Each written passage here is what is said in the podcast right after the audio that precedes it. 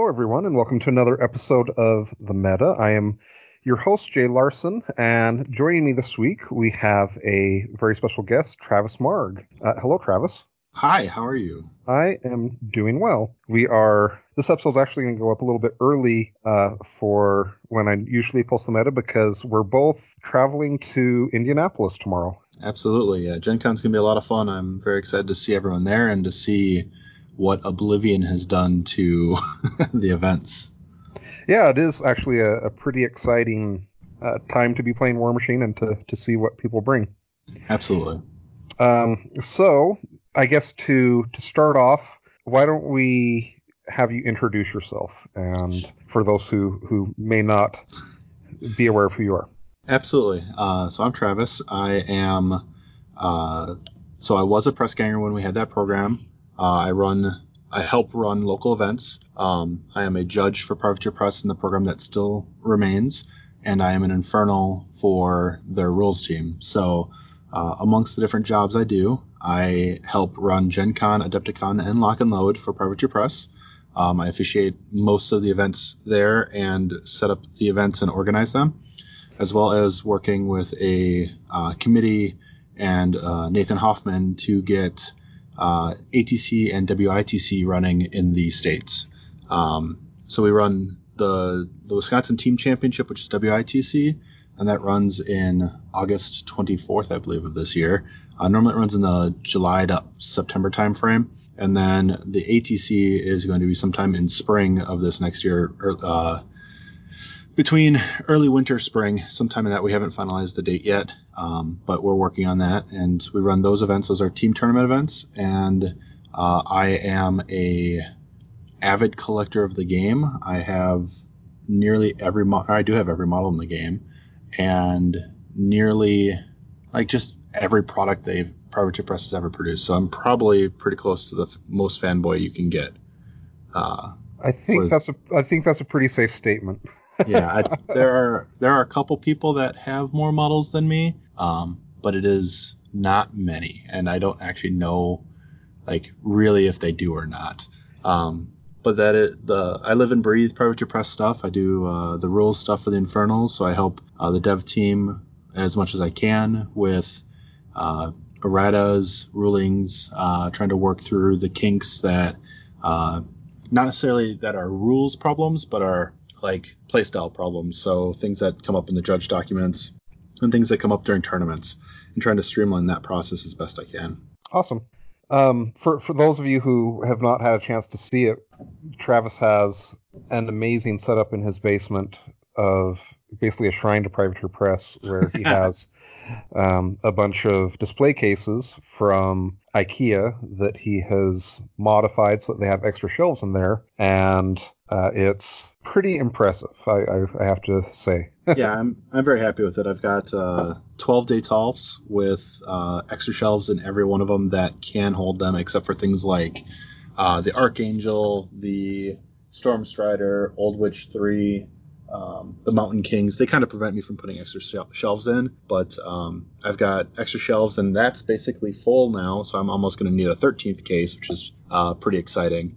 And then I've got just a ton of artwork, because I'm a collector of artwork and uh, memorabilia, so like the Ram mugs, which I'm excited to get another one for, um, just different concept art. Like I'm, as much as I can get unique stuff, I try to get it. So I'm very, very happy to have the stuff I have. Awesome. Very fortunate, too.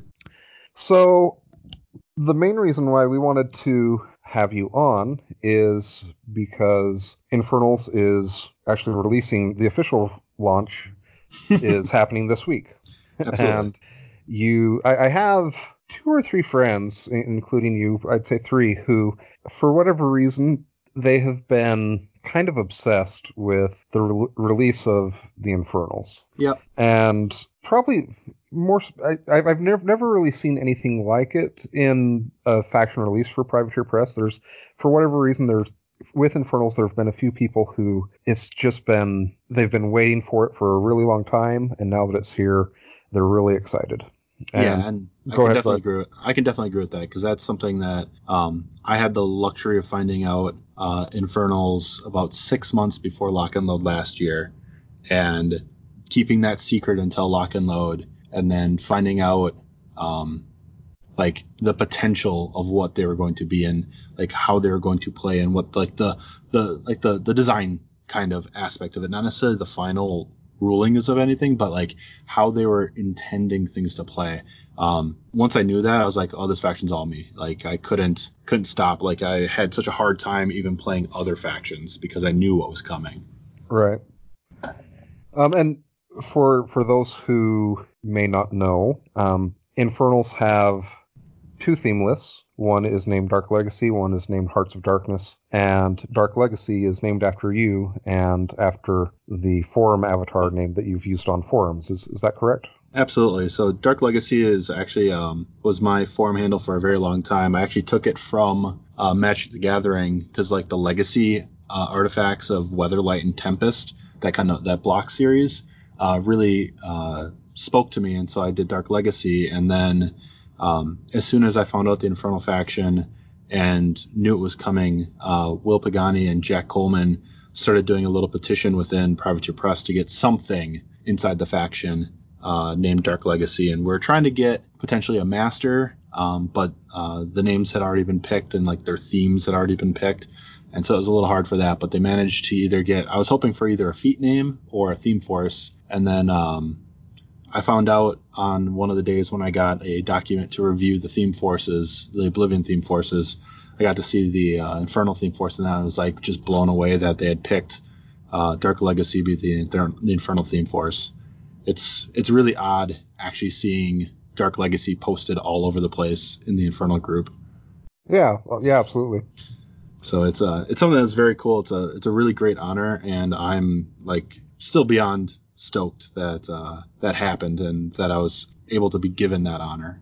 Awesome. So real quick, I'll I'll talk a little bit about the, the format of the meta, and uh, then we'll dive into things. So in general, I'll I'll interview people, and we have a, a first podcast that where we uh, cover topics, and this podcast is free. And then people who back us on Patreon, um, it. If they pledge at one dollar, then they can listen to the second podcast we'll be doing, Part B. Um, our, our intent is that with the Part A, if that's all you listen to, it's it still is a satisfying experience. But if you back um, Part B, then you will get even more information.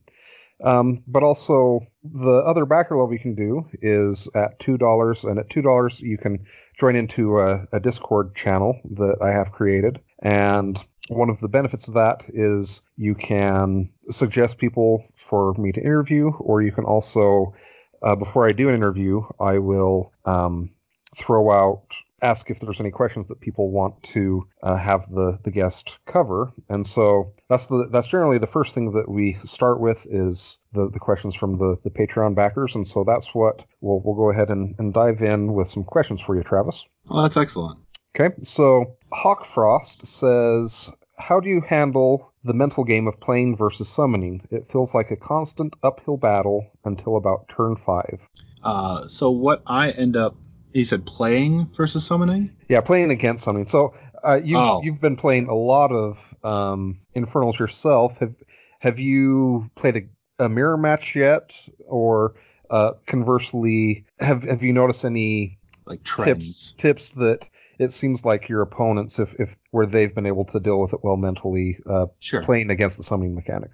Sure. So the the main things I've noticed, there's two main things. Uh, excuse me. One, when the summoning happens, sometimes players will be too aggressive with the summon. And if you can take that summon for free without uh, them getting to use it, it really puts them a turn behind because that you've you've erased that item, uh, erased that horror from their... the repertoire of being able to use that for the next turn because they're really trying to plan a turn in advance. So right. when when you're playing against Infernals, you need to be planning about like where is the best spot they're going to put in put a horror at, and how are they going to prevent me from doing something. Um, so the primary keys to think about in that are you're watching for where a Tormentor can countercharge you and be the best block, where a Desolator can be summoned to put that cloud out to prevent you from seeing something, and where a Shrieker can be placed to prevent you from getting orders, are the primary um, uh, components that I worry about when I'm watching uh, someone play is like, where can you where can you put a shrieker so you can't get cast spells or give orders uh, or receive orders, or where can you use a desolator to really kind of prevent and bottleneck people? Um, and so it's really paying attention to how they place their horrors um, to get that benefit. Uh, something to be careful about is watching where you put where they put lamenters, uh, because the plus two or the minus two to attack rolls for anything that has a soul uh, is actually quite difficult to overcome in some lists, because putting that the the dice curve from a thirteen to a fifteen actually has quite a bit of impact uh, on on how play, people play and how people have to boost and spend their focus. So you can you can actually trade up with lamenters really easily. So people have to properly place them. If you can take two of those in a turn, or even all of them in a turn, you can really swing your later turns by punishing the Infernal player for not necessarily placing their horrors in the correct spots. Now, a skilled Infernal player will try to pr- minimize that as best as possible. So you have to, like, there's that the whole mental game of how can you play to counter their play, and thinking two or three turns in advance um, is key. Something that uh, is easier said than done, and I will fully admit that it is easier said than done, especially when you're playing against Zadroth, is killing their cultists. Um, so something that I have experienced uh, multiple times now is the game for the Infernalist, especially right now. So in the early stages, before we have Roger, before we have uh, The Gate, which is going to be coming out in the next couple months, but that's going to – those Roger and The Gate really change. Real, real quick, a question with The Gate. Yeah. Um, I believe they're that's being sold online dur- during Gen Con, so will that be considered officially released at that point? It is pre-released, and normally – I'm I'm actually not sure. I'll have to find out about that. So – Um, my, actually, my understanding is, is generally if it's sold on the website on, during a con, then it is considered an officially released model. I believe so as well. So um, I'll just verify that, because it yeah, does right, get yeah. weird uh, with like the availability at that time. Uh, it but also, I'm pretty sure. It seems like they're doing things a little bit different this Gen Con compared to most as well. And so, yeah. Um, and we'll, we'll pop right back into that, because I think that's a, an excellent point to bring up. So let's uh, talk about that right after this. I think the, the, the thing with uh, Roger and The Gate is they ease up your essence burden. Right. Uh, both by the summoning mechanic and the uh, harmless exaltation and the free summon off Roger, that without those guys... Without either of those models in play, the game is much harder for the Infernalist. They are they're playing a a game where they're going to be strapped for essence every turn. So I've had uh, experiences where if my cultists aren't placed properly, so that I can always feel my horrors, or if my cultists get randomly sniped out by a deviating A O E or by a catastrophic explosion, I've had that happen to me like three times now, where it's I kill something with catastrophic explosion and it perfectly deviates on top of uh, my cultists, where it's it's just like they just disappear. Nothing I can do about it. Um, that kind of getting the cultists and getting the support off the table quickly is going to help you out. Um, if you can kill Valen, you kill Valen. If you can kill The Gate, you take The Gate. Um, if you can kill cultists, you kill whatever cultists you can get, even if it is one or two of them, uh, because they're going to be planning around both keeping the cultists alive for the sacrifice mechanic and for the essence gain and the healing from the the cultists. So if you can kill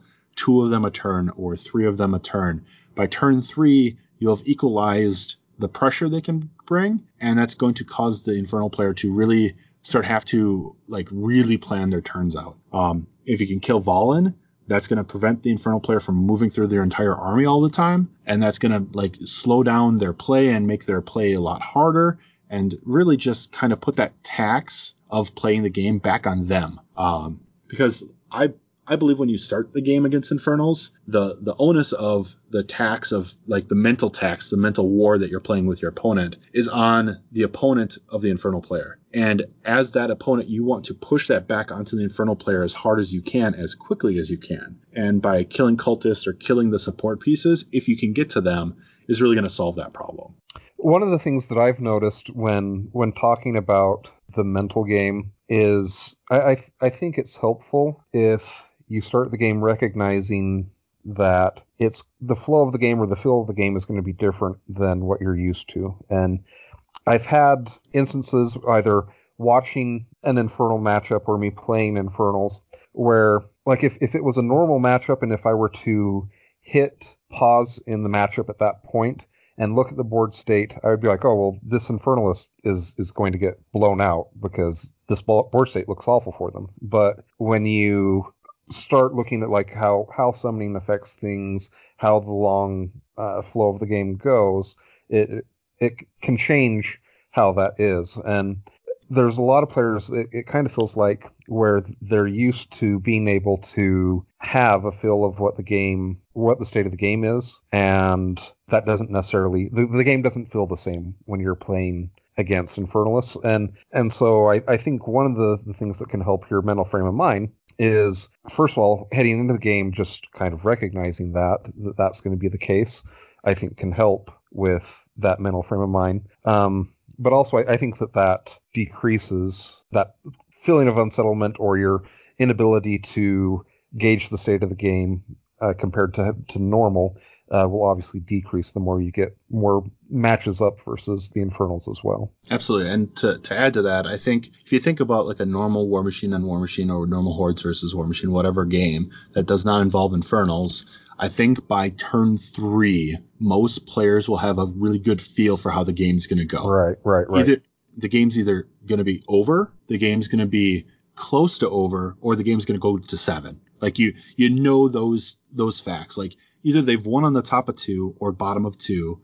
The game's going to end in three or four, or the game's going to end in seven. Like there's no five or six. The game kind of ends. Like you get that feel. You just know that. With Infernals, I think that that stretch of how the game's going to go stretches into five, six, and seven more. So you don't really get, unless you can assassinate the the master early, you're not going to get a game where you don't really feel comfortable calling it until turn five or six, where they can't summon every turn and they have to pay, they have to allocate essence. Um, that's the worst feeling in the world for me as an Infernal player, is ever allocating essence. And if I have to, I know that it's already on a tax on me because I've had to think about how my next turn is going to go harder than I used to. Right, right.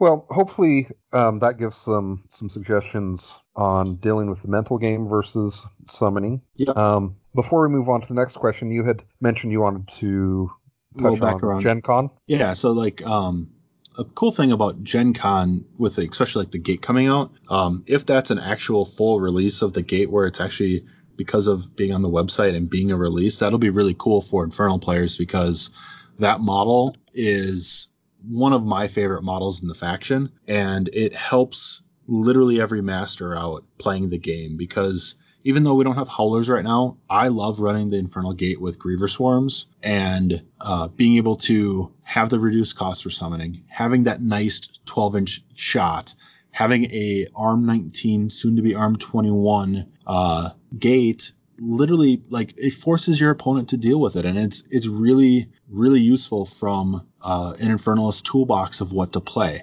And so I'm I'm really hopeful that uh, it is a full release so that people can start exploring that model inside their right. games. And it helps, like, really, like, balance out the lack of a couple of the key solos that we're missing with this gate.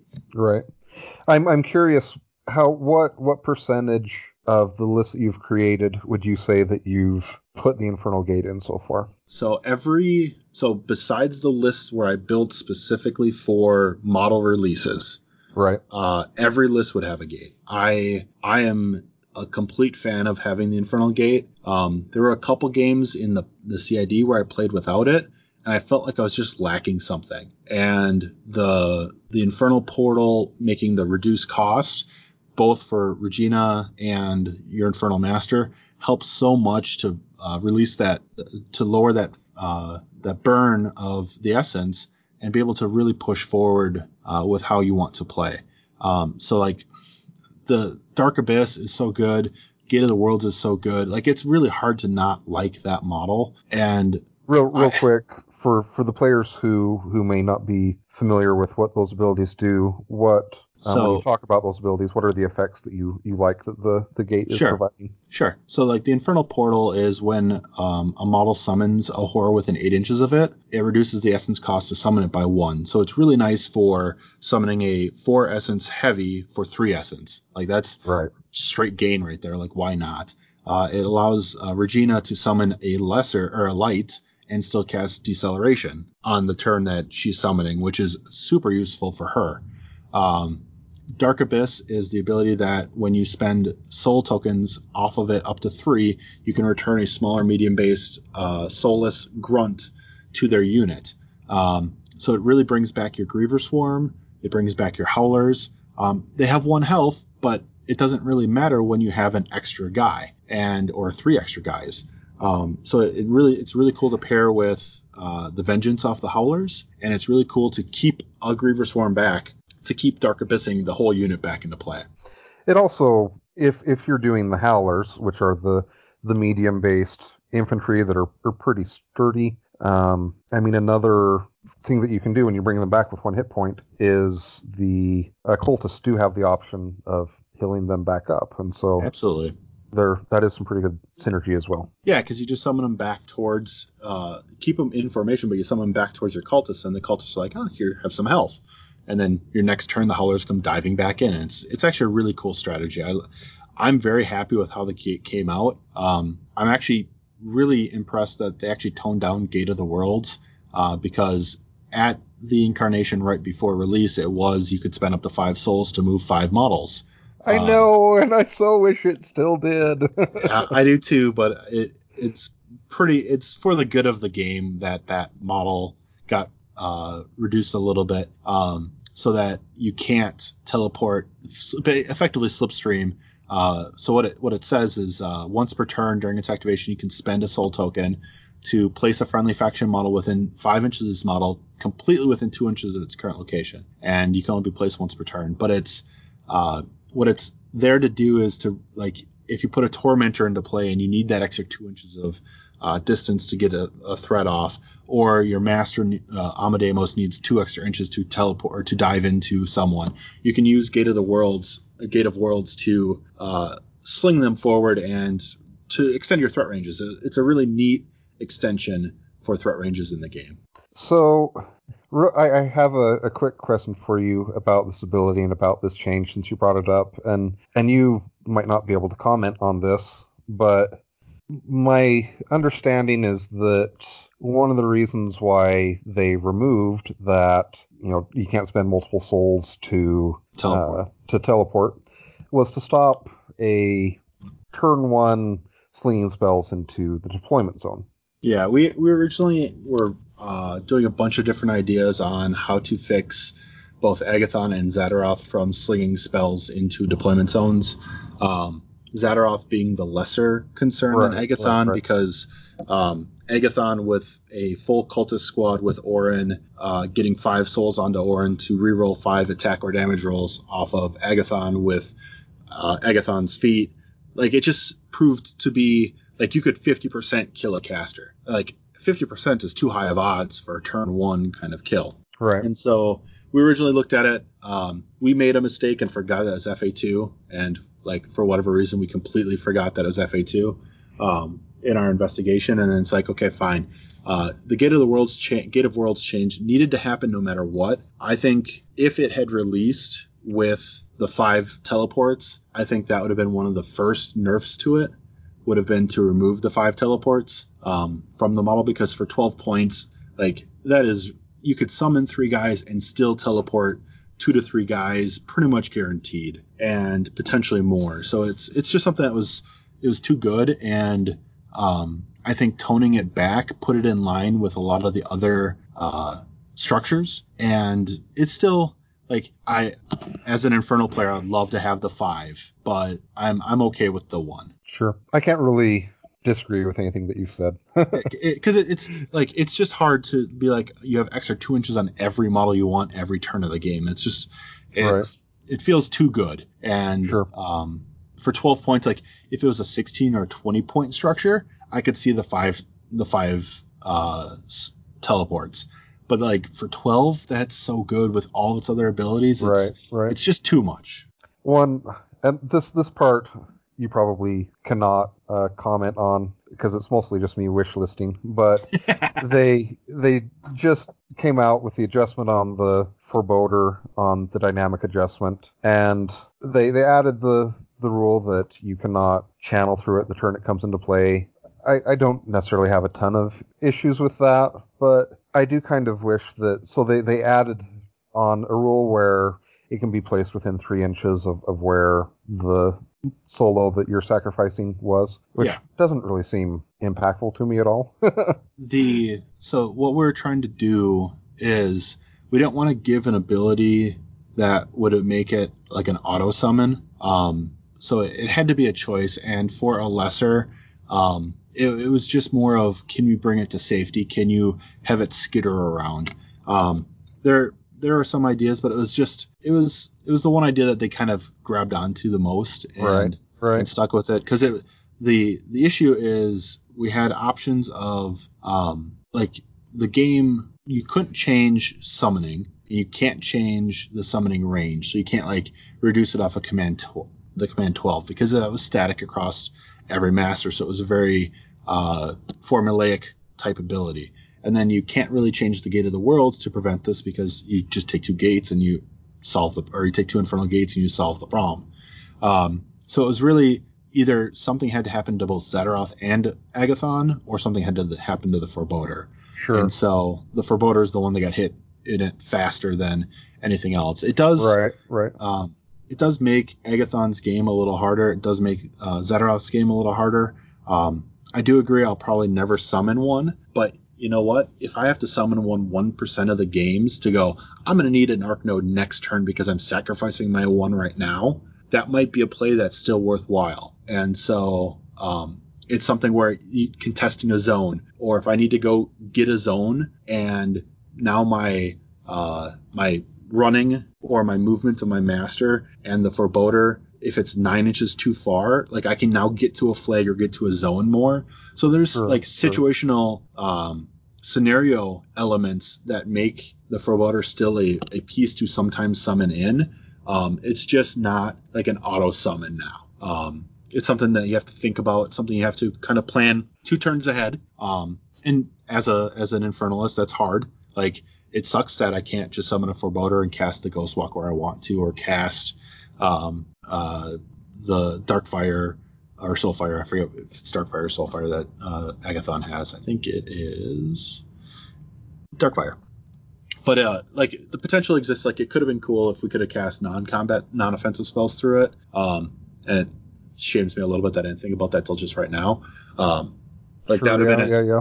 That'd have been a neat change to it. Instead of it not casting at all through it, you just couldn't cast right. spells. Sure. Um, that would have been still useful at that point. I didn't even think about that till now, so that uh, that bothers me a little bit. I didn't, that didn't pop into my head until just discussing it with you. it, the, one of the changes that I would have, if like I don't necessarily have an issue with the if if for the good of the game that it needs to have the delay on the spell. Okay. Mm-hmm. Um, the the buffs thing that you mentioned is, is interesting, but one of the things that I think would have been pretty interesting to see as well is um, if for the Foreboder summoning a lesser, if you didn't have to sacrifice the master, a Mark Soul or the Mark Soul, yeah, yeah, that that is also something that like the consideration for that of like, can you just summon in a Foreboder without having to worry about it? That would have been neat too. Um, yeah. There's a, there's a couple neat directions to it. There's nothing that um, says that it can't be revisited later um, based off of community feedback.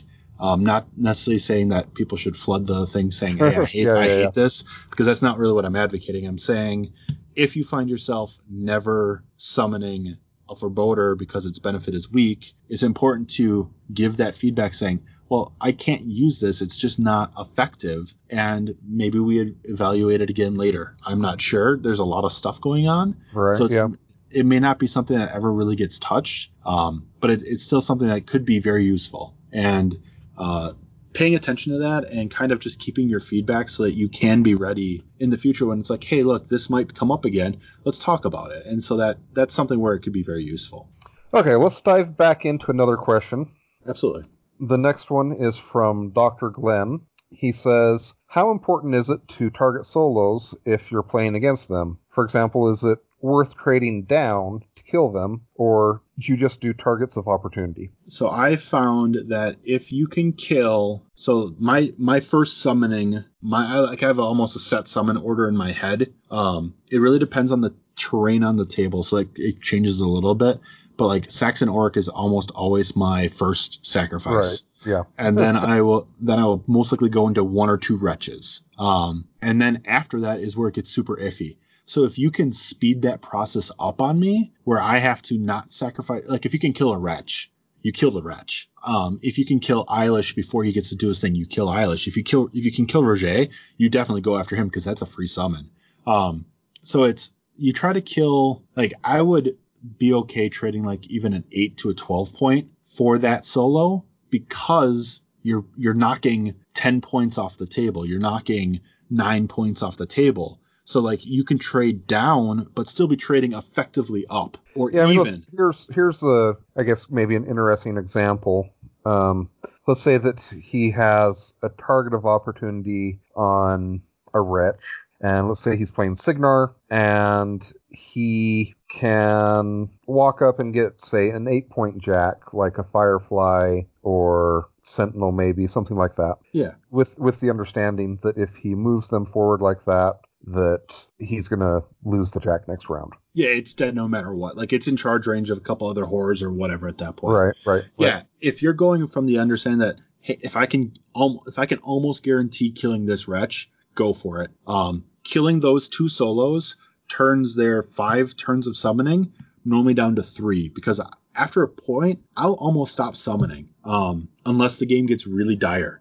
Uh, and that's going to be a really close game, and you'll be able to see that the game is really close at that point because they're going to be struggling. Um, but if you can prevent them from going Saxon, Nicia, uh, Wretch, Wretch, and if you can eliminate two of those, all of a sudden they have to go into Valen, they have to go into uh, Eilish, they have to go into Runewood. If they have to summon off of any of those models, you're winning the special ability game. Right. The other key fact to pay attention to is to pay attention to what abilities on their side of the table they need. So, for example, uh, if you have a lot of knockdown, trying to get rid of Valen really fast is really sure, important. Yeah, yeah. If you can get rid of, like, uh, if you rely on Pathfinder, getting rid of Runewood's really important. If you rely on, if they rely on Pathfinder, sometimes they need to keep Saxon alive. And so it's it's the, the plan of how what solos provide which benefit the most. Because I'll I will never sacrifice my third wretch until the game's like almost assuredly in my favor, because that wretch is hugging my master to give them stealth, unless my opponent ignores stealth, and then I'm not caring about it. Right. But it's you you want to like prevent those kind of plays where it's like, hey, I'm gonna have a, a wretch next to my master the rest of the game because stealth is gonna prevent you from doing all your cool things. And so it's really trying to play into that thought process, what solo and what cultists are the most important ones in the game, and eliminate them as fast as possible. Again, with the caveat that Zadroth makes that very difficult. Right, right.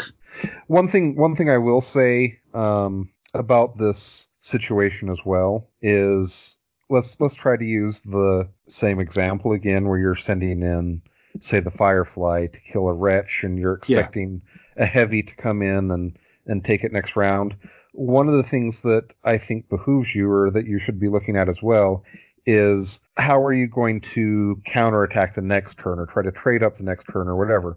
So if if you're able to, for example, move that Firefly up and, and get the kill, and you know what's going to be coming, or suspect what's going to be the Infernalist is going to be sending in to kill that um, that Sentinel or whatever, you need to be asking yourself, okay, I, I kind of have an idea where there's going to be a model next turn. What am I going to be setting up to try to deal with that next turn? And if, if you can start kind of predicting or getting the two or three turns ahead uh, train of thought as well, then that's also going to make it so that it's a lot more palatable trade um, when you're trying to kill those solos. Absolutely. And like, that's something where if you spend an eight point heavy or like an eight point light, or even like a nine point heavy, if that's uh, what you're running with one of the factions, um, like there's a potential where you might not be able to, or want to send something in there, and you might just trade up because you put enough stuff in the counterattack range to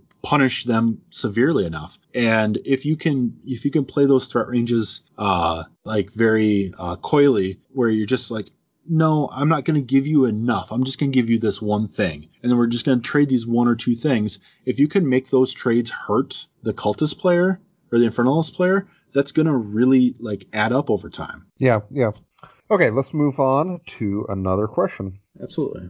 So this one is from Kovnik Ninebreaker. Uh, he says, is Harkovich Pacific Rim the best way to terrorize cultists? He says uh, in parentheses, parentheses, I think so, exclamation point. I'm assuming that is a bunch of victors or conquests shooting uh, A O Es that drift onto stuff. Yeah, I'm assuming that it's going to be he runs probably two victors forward and then casts broadside and, and tries to get drifts into them.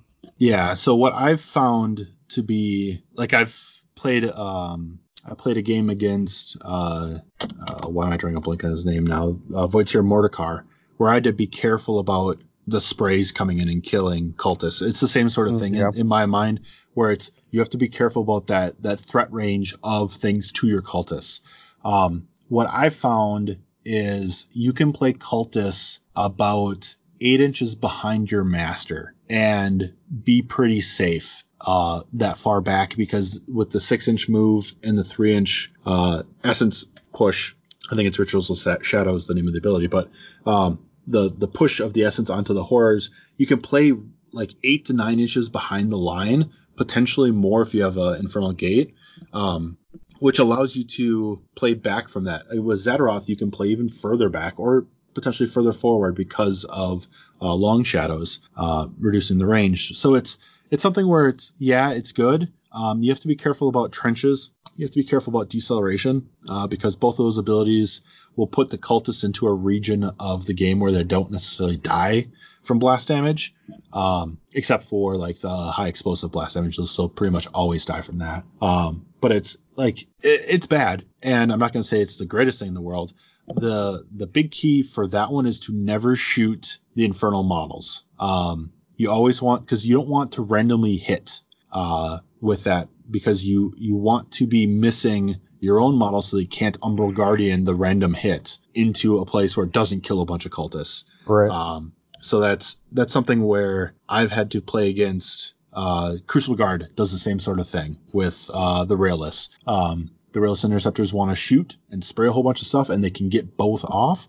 You have to be very careful on what you target and how you target, what order you target, to try to maximize the sprays and the A O Es and the ram attacks and everything else that comes along with Uh, those different models to try to to benefit yourself the most, and realize that the Infernal player is going to be doing weird things to your your your plan of attack. They're going to be summoning Umbral Guardians. They're going to be trying to self-sacrifice attacks away from models to spread them out, uh, potentially teleporting with Zedroth's feet. There's a whole lot of things that could be happening that will change your entire game plan as you're going to. It's, it's really key to be highly adaptive. Okay, so the next question, we'll probably answer this one in several parts, but um, he this is from Joe G, and he, he prefaces, prefaces by saying that he's excited for this podcast because Infernals are of especially high interest to him. Uh, but he says his question is, do you feel that Hearts of Darkness is too high a tax to play on competitiveness of the faction, as when Champions is the premier format for Iron Gauntlet? It requires an, an Infernals player to own entirely other factions' lists that will rotate through a myriad of options. And if he doesn't, what can a player do to help mitigate this, if anything? Ah, I get you. Um, so the... There's one thing, two, to, one thing to note real quick about the competitive events um, is that he mentions in particular uh, the Iron Gauntlet. I, I believe the plan for the Iron Gauntlet, the championship uh, next Lock and Load, is that they, they rotate between Champions and Masters. And so the next one, my understanding is that it will be Masters. That is my um, understanding as well. But granted, when you travel to a convention, really there are two competitive formats that you will see at the convention that you can do to earn points to qualify for the Iron Gauntlet. And so, and, and generally a lot of, a lot of people, if you're a competitive player, you are wanting to play in all the competitive events that you can. Absolutely. And so there, there, I think it is a valid question of, yeah. um, if Champions is fifty percent of the competitive format that you have available at a Uh, convention, you know, is is this too difficult of a format for Infernalists to play, or, or too expensive of a format? Sure. Um, so there's a cop-out que- there's a cop-out answer, which I will attest to right off the bat that is more or less a cop-out, is you can play single list into champions if the tournament setup is that way. Now, that might be too hard of a tax for some people to play, and I fully admit that. Um, I think from the competitive aspect of Hearts of Darkness, you're looking at three solos, two units, a caster, and potentially some warjacks, potentially a colossal, because colossals really fit well into that kind of format. Um, that can be expensive, and I fully agree that it, it is definitely something that is a tax, um, the, in that effect of a tax on playing champions. Um, one, one quick, I guess, two quick caveats though. Um, one is that if, if we're looking at the dollars and, and cents cost of playing the faction competitively, if we were to compare, say, Grimkin or Crucible Guard to Infernals, your buy-in on the Infernals models is actually significantly cheaper than what you would spend on Grimkin or Crucible Guard. I, I definitely agree on the Crucible Guard. I think Grimkin might be close because of the number of heavies, um, but you're, it's probably right on the money where it's the this faction's cheaper than the other factions. And the the the aspect of buying either a new faction or buying a couple models from a new faction or uh, buying them through secondhand or borrowing them or whatever you have to do to get to that level of competitiveness with it, um, I don't think is going to be too much. I don't know what Privateer Press's plan is on if they stick. So, for example, because Malakov two and Fiora three are in the cycle right now, if a Fiora one or two is going to be in there, and then Malakov rotates out for possibly like Mortenebra one or two. And right. Then after that, Protectorate rolls out for Circle, or if not Circle, Signar or right. um, uh, Mercs or whatever at that point. Um, the the other aspect of it is six months. And um, it's not, to me, um, if you are truly playing for the competitive scene, like you are trying to play, uh, this is going to be fun, the pun of you're trying to play the meta, uh, where you're um, trying to play the most optimal solution possible, the cost amount of that is not part of the equation to me. Sure, um, yeah. Now, coming from a very fortunate person to have all the models to be able to play all the factions, I understand that there's a financial burden to that. Um, but there is the ability that if you are truly playing for the competitive aspect of this game, you're going to play the best options available to you at the time, which means, particularly for champions, owning two or three factions and being able to play two or three factions worth of theme forces well. And because you want to be able to say you're just not strong with a certain caster or warlock, you're going to want to switch off to something else. And so it's that that kind of logic of you're going to have two or three factions worth of stuff. And so I don't really see Infernals being really any different, where you're like, I'm going to buy Protectorate and I'm going to buy some Cricks, maybe, or buy Protectorate and buy Mercs, or buy Protectorate, Mercs, and uh, whatever else, whatever Hearts of Darkness caster like kind of fits your fancy, and then Uh, potentially looking secondhand or potentially looking with your friends that like they're not going to be using all the models that you might want to use in that theme force, and be able to play around with that uh, for champions. Like there are ways of getting the models that you need to do that, not necessarily through um, just sheer buying power if you needed to try to play the most competitive thing possible. One, one, one of my friends who... his argument with this that I actually feel pretty sympathetic with is he's one of my friends who's been very excited for Infernals, and he plays Hordes factions.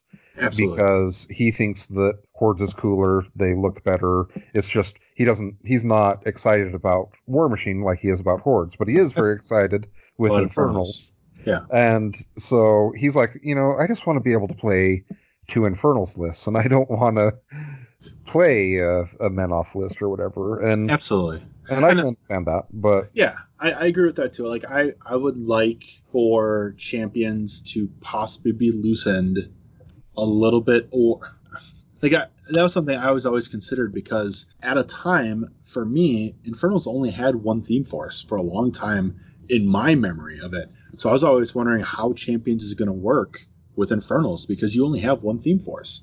And so um, that's always a, a weirdness to me, is like, how do you make that work? I would like to see two of the same theme force, but I know there's the potential, and that's not really what the intent of what Privateer Press is trying to do with it. Right. Um, so I don't think there's a really good answer for it besides right. it being expensive, um, which does suck. And I will, I'd fully admit to it, it sucks. Like, there is uh, quite a few lists that I've made with Infernals where it's like, okay, I get that I'm using a certain number of models, but I'm still spending a bunch of money on another faction that you may or may not be interested in playing. And so it's it's hard. Um, and I'll fully admit that it, it agree to it that it is it is something that's not um, not the same as what other factions get. Right, right.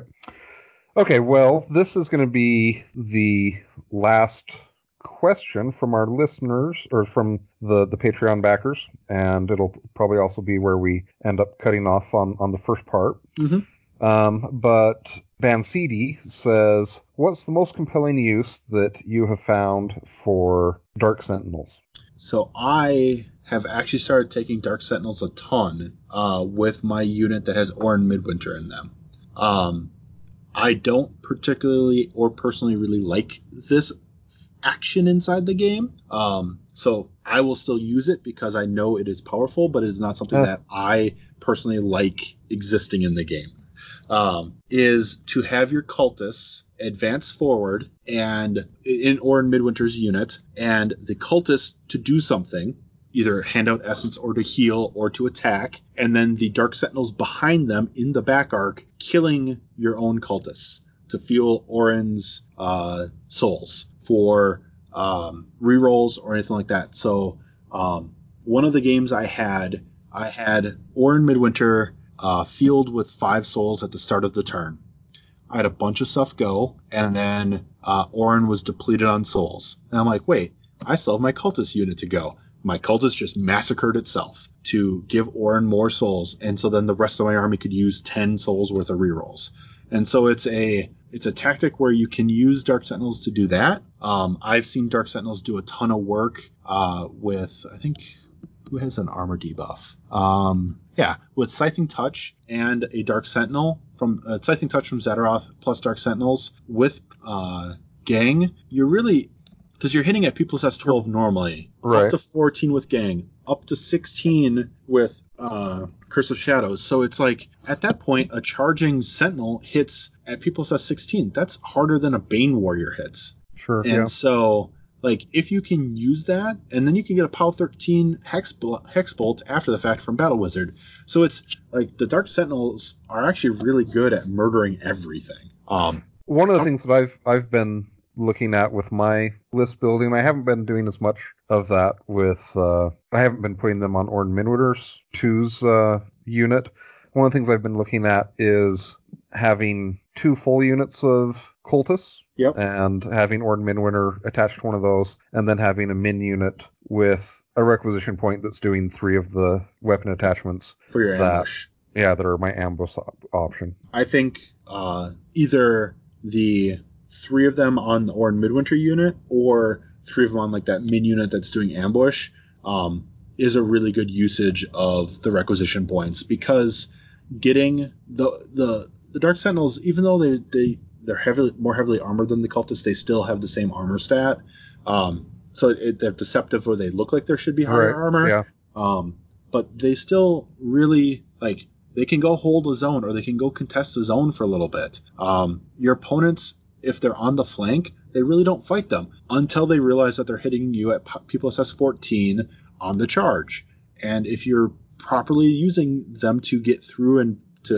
to keep getting gang and to keep working on it. I've had them kill a light with three of them by themselves. Like they, they do so much work in melee that people forget that you can get them up to P plus S sixteen without really breaking a sweat. Right. And for six points, hell yeah.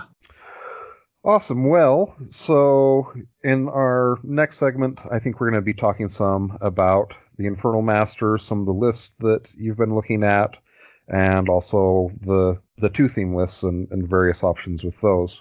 Um, but I, I do want to thank you, Travis, for being on this episode. We appreciate you uh, lending us your expertise. You're welcome. Thank you very much for having me. You bet.